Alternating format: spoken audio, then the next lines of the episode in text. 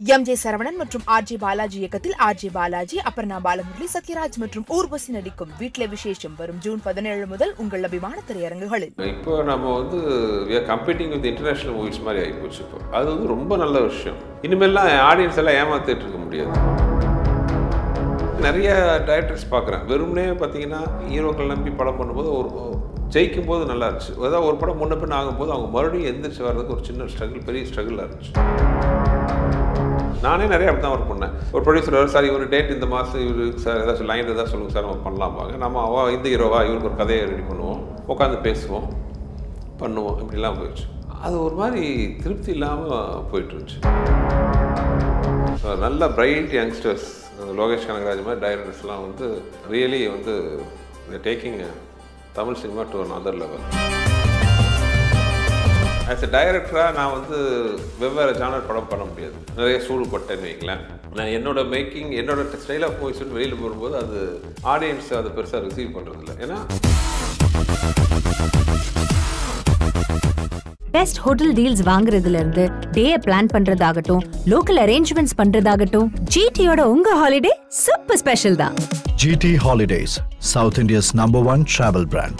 You know your special when you with GT holidays வணக்கம் sir எப்படி இருக்கீங்க? Fine fantastic sir ரொம்ப மகிழ்ச்சி. திரும்ப ஒரு தடவை உங்களை நேர்காணல் பண்ணுறதுல சார் பட்டாம்பூச்சிக்கு வந்து வாழ்த்துக்கள். ட்ரெய்லர் பார்க்கும்போதே தெரிஞ்சது ஒரு முரட்டத்தனமான பட்டாம்பூச்சியாக இருக்குமோ அப்படின்னு சொல்லிட்டு. சார் சார் இப்போ இந்த கதையை வந்து அக்ரி பண்ணுற எல்லாம் தாண்டி அந்த டைட்டில் அண்ட் ஸ்டோரி இருக்கும்ல ரெண்டுக்கும் இருக்கக்கூடிய ஒரு கனெக்ஷன் மாதிரி அதை நீங்கள் எப்படி சார் பார்ப்பீங்க? எனக்கு ஃபார் எக்ஸாம்பிள் இந்த டைட்டிலே இருக்கட்டும் பட்டாம்பூச்சி. ஓகே இது அனௌன்ஸ்மெண்ட் வந்தப்போ இருந்து பார்த்தோம் ஒரு நல்ல ஒரு ஸ்டோரியாக இருக்கும் போல். ட்ரெய்லர் ப்ளே பண்ணி பார்க்குறோம் செம்மையாக இருக்குது பயங்கரமாக இருக்குது இன்டென்ஸாக இருக்குது. ஸோ அந்த டைட்டிலுக்கும் கதைக்கும் இருக்கக்கூடிய ஒரு கனெக்ஷன் சொல்லுங்களேன். ஒரு ஆக்சுவலாக அந்த டைட்டில் என்ன ஒரு சைக்கோ கிளர் பற்றி ஒரு இது. அப்போ என்ன பண்ணலாம்? கொலை இரத்த முறை நிறம் இந்த மாதிரிலாம் வைக்கலாம்.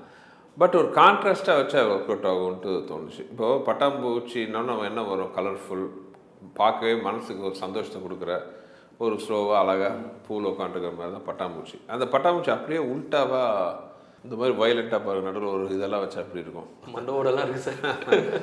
எனக்கு ரொம்ப பிடிச்ச ஒரு படம் பார்த்தீங்கன்னா சைலன்ஸ் ஆஃப் த லேம்ஸ்ன்ட்டு ஒரு படம். அந்த படத்தில் வந்து ஒரு அது வந்து ஒரு ஆனிபால் பற்றி கதை. அந்த படத்தோட போஸ்டரில் ஹீரோயினோட லிப்ஸில் வந்து ஒரு பட்டாம்பூச்சி இருக்கும் அந்த ஃபஸ்ட் லுக் ரொம்ப ஃபேமஸ் ஆகி அதுக்கப்புறம் அந்த படத்தோட போஸ்டரில் வந்து டைட்டிலே இருக்காது. வெறும் அந்த பட்டாம்பூச்சியோட இது பட்டாலே தெரியும் அது வந்து சைலன்ஸ் ஆஃப் த லேம்ஸ் அந்த படம் சின்ன வயசில் எனக்கு ரொம்ப பிடிச்ச ஒரு விஷயமா இருந்துச்சு. ஸோ அது மனசில் அது பதிஞ்சு இருந்துச்சு. ஸோ சைக்கோ கில்லர் மாதிரி ஒரு படம் வரும்போது எனக்கு அந்த உல்ட்டாக வந்து எல்லாம் இந்த மாதிரிலாம் யோசிச்சுட்டு இருக்கும்போது அந்த பட்டாம்பூச்சிங்கிறது நல்லா இருக்கும்னு தோணுச்சு. அதாவது ஒரு சைக்கோ கில்லர் தனக்கு தன்னோட அடையாளமாக ஒரு பட்டாம்பூச்சி வச்சுக்கிட்டா எப்படி இருக்கும்? ஒரு கான்ட்ராஸ்டான ஒரு தாட்டாக இருந்துச்சு. ஸோ அப்படி தான் வந்து பட்டாம்பூச்சி டைட்டில் இந்த படத்துக்கு வந்துச்சு. ஓகே சார் உங்கள் தயாரிப்பு நிறுவனத்திற்கு இந்த படம் எந்த வகையில் ஸ்பெஷலான ஒரு படம் சார் ஏன்னா உங்களுடைய ப்ரொடக்ஷன்ஸில் வந்து எல்லா படங்களுமே பார்த்துருக்கோம். ரொம்ப ஒரு மாதிரி என்டர்டெய்னிங்காக ஒரு மாதிரி கலர்ஃபுல்லாக ஒரு படமாக இருக்கும். ஸோ அதை தாண்டி இந்த மாதிரி ஒரு இன்டென்ஸான ஸ்டோரி ஒன்று பண்ணியிருக்கீங்க ஸோ இந்த அனுபவம் பற்றி சொல்லுங்களேன். இல்லை இப்போ அது ஆடியன்ஸ் வந்து ஆடியன்ஸோட ரசனைங்கிறது ஒவ்வொரு காலகட்டத்துலேயும் மாறும். இப்போ நல்ல ஒரு விஷயம் என்னென்னா நிறைய அந்த அவங்களுக்கு அந்த எக்ஸ்போஷர் டு இன்டர்நேஷ்னல் மூவிஸ் இந்த ஓடிடி பிளாட்ஃபார்ம்லாம் வந்ததுக்கப்புறம் ஜானர் சென்ட்ரிக்காக படத்தை ரிசீவ் பண்ணுறாங்க நல்லா. இப்போது இப்போ உதாரணத்துக்கு வந்து இப்போ நானே நான் பண்ணுற படங்கள் எல்லாமே பார்த்தீங்கன்னா எல்லா விஷயமும் அதில் இருக்கணும். ஒரு ஹியூமர் இருக்கணும் ரொமான்ஸ் இருக்கணும் சாங்ஸ் இருக்கணும் ஹியூமர் இருக்கணும் sentiment emotions everything should be there இந்த வகையான படங்கள் எப்படின்னா ஒரு ஜானர் சென்ட்ரிக்காக போகலாம். இப்போ நீங்கள் பட்டாம்பூச்சி பார்த்தீங்கன்னா ஒரு த்ரில்லர் ஒரு சைக்கோ த்ரில்லர் படத்தோட ஃபஸ்ட்டு சீல்லே கதை ஆரம்பிக்கும். அந்த ஃபஸ்ட்டு சீல் ஆரம்பித்த கதை டுவர்ஸ் எண்டு வரைக்கும் ஒரே நேர்கோட்டில் பயணிக்கும். அந்த விறுவிறுப்பு எங்கேயுமே குறையாமல் எட்ஜ் ஆஃப் த சீட் த்ரில்லராக வந்து நீங்கள் அந்த படத்தில் உட்காந்து பார்க்கலாம்.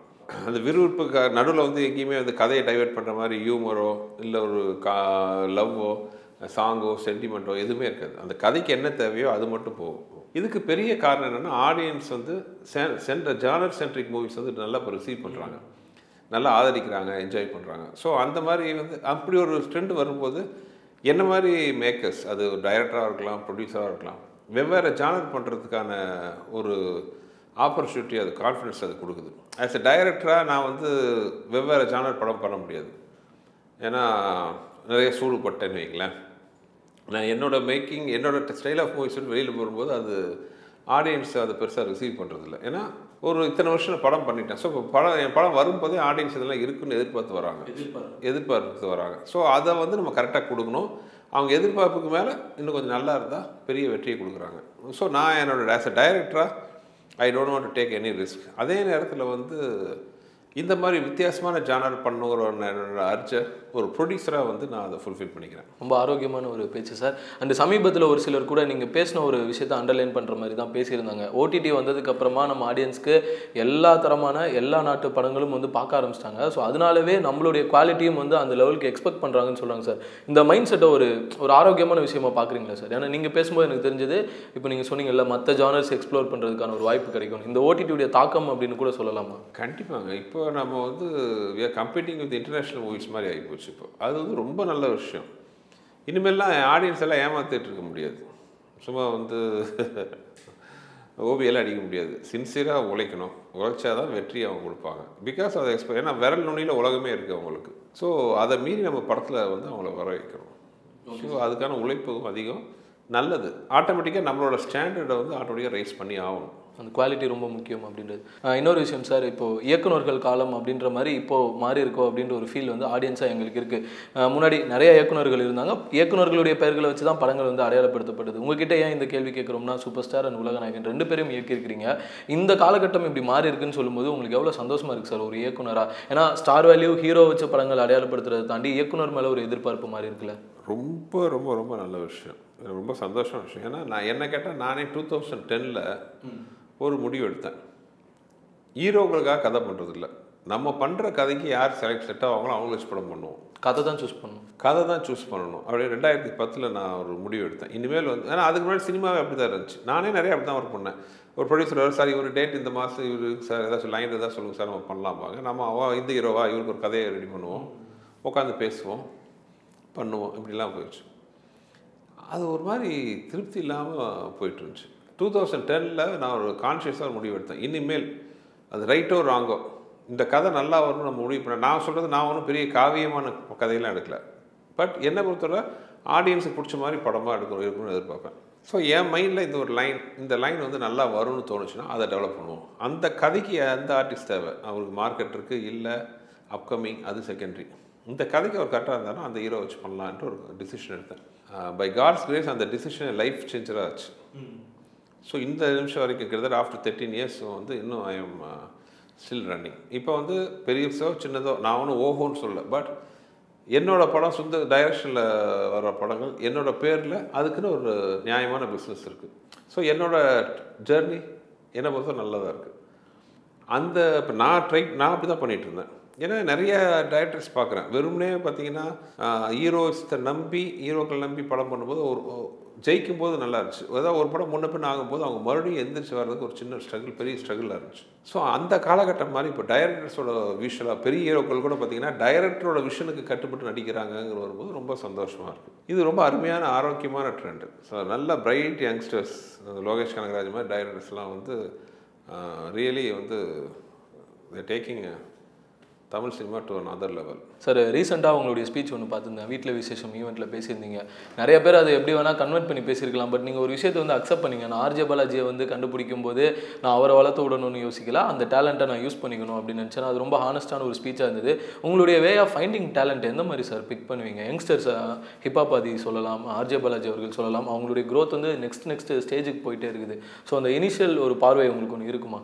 அது தெரியல. என்னென்னா நான் உதாரணத்துக்கு பார்த்தீங்கன்னா ஒரு படம் பார்க்குறேன் அந்த படத்தில் ஒரு சாங் டிவியில் ஒரு சாங் பார்க்குறேன் சாங்கில் மெயின் ஆர்டிஸ்ட்லாம் முன்னாடி நடிச்சிட்ருக்கு ஆடிட்டுருக்காங்க சம்திங் ஏதோ போகுது. பட் பின்னாடி ஒரு ஆர்டிஸ்ட் சம்மந்தமே இல்லை. ஆனால் இஸ் டூயிங் சம்திங் எனக்கு அந்த இவங்க முன்னாடி ரோவில் நிற்கிறத விட அந்த ஆர்டிஸ்ட் என் கண்ணில் பளிச்சுன்னு போட்டார். அப்போ நான் ஒரு படம் பண்ணுறேன் அந்த படத்தில் வந்து ஒரு கேரக்டர் ஒரு சீன் கேரக்டர் தான். யாரை போடலான்னு போது நான் சொல்கிறேன் எனக்கு அவர் பேர் எதுவுமே தெரியாது. நான் அந்த படத்தை பார்த்த படத்தை சொல்லி அந்த படத்தில் வந்து இது ஒரு சாங் ஒன்று வரும். அந்த படத்தையும் நான் பார்க்கல. அந்த ஒரு சாங் மட்டும்தான். அந்த சாங்கில் வந்து பின்னாடி வந்து இந்த ஒரு கேரக்டர் நின்றுருப்பாப்புல அவரை கேளுங்க. அவர் இருக்கார் அவைலபிள் இருக்கார். அப்புறம் அவர் வந்தார். வந்தது ஒரே ஒரு சீனுக்கு பட் அந்த ஒரு சீனில் அவர் பண்ண அவர் சும்மாவே இல்லை. ஏதோ ஒன்று பண்ணுறாப்புல எனக்கு பிடிச்சி. அதில் அந்த ஒரு வந்த சீன்லேருந்து படம் ஃபுல்லாக வர்ற மாதிரி அந்த கேரக்டரை வச்சுக்கிட்டேன். இப்போ அவர் தான் யோகி பாபு. கலகலப்பில் பார்த்தீங்கன்னா யோகி பாபு வந்து ஒரு சின்ன கேரக்டராக வந்தார். வந்தவர் அவரோட டேலண்ட் தான். சரி ஆர்ஜே பாலாஜி ஆகட்டும் யோகி பாபு ஆகட்டும் அதாவது அவங்களோட திறமையில தான் மேலே வர முடியும்.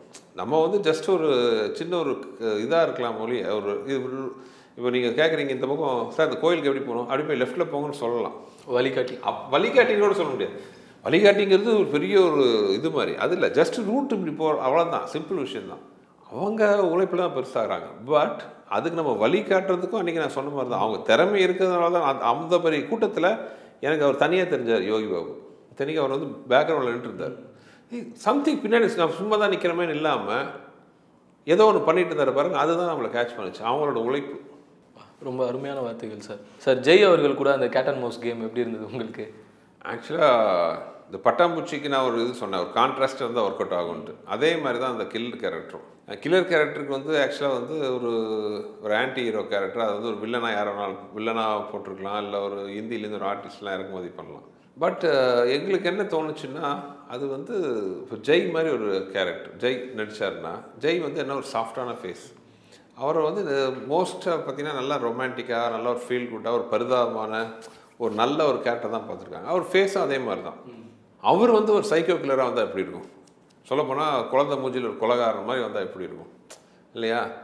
அது வந்து ரொம்ப இன்ட்ரெஸ்டிங்கான விஷயமா இருந்துச்சு. ஒரு மெயின் ரெண்டு கேரக்டருக்கு ட்ரக் ஆஃப் தான் படமே இருக்கும்போது ஸோ அதுக்கான ஒரு ஈக்குவலான ரெண்டு கேரக்டர் நிற்கணும் அது வந்து ஒரு வேறு வேற ஏதாவது ஒரு கேரக்டர் ஆர்டிஸ்டோ வில்லன் பண்ணுறத விட ஒரு ஹீரோ பண்ணாருன்னு வைங்களேன் சம்திங் வேற லெவலில் இருக்கும். இன்னொன்று ஹீரோ ஜெய்க்கும் முதல்ல சின்ன தயக்கம் இருந்துச்சு வில்லனான்ட்டு அப்புறம் ஒரு கதையை கேட்டால் ரொம்ப ஹாப்பி ஆகிட்டார் ரொம்ப இன்ட்ரெஸ்டாக பண்ணார்.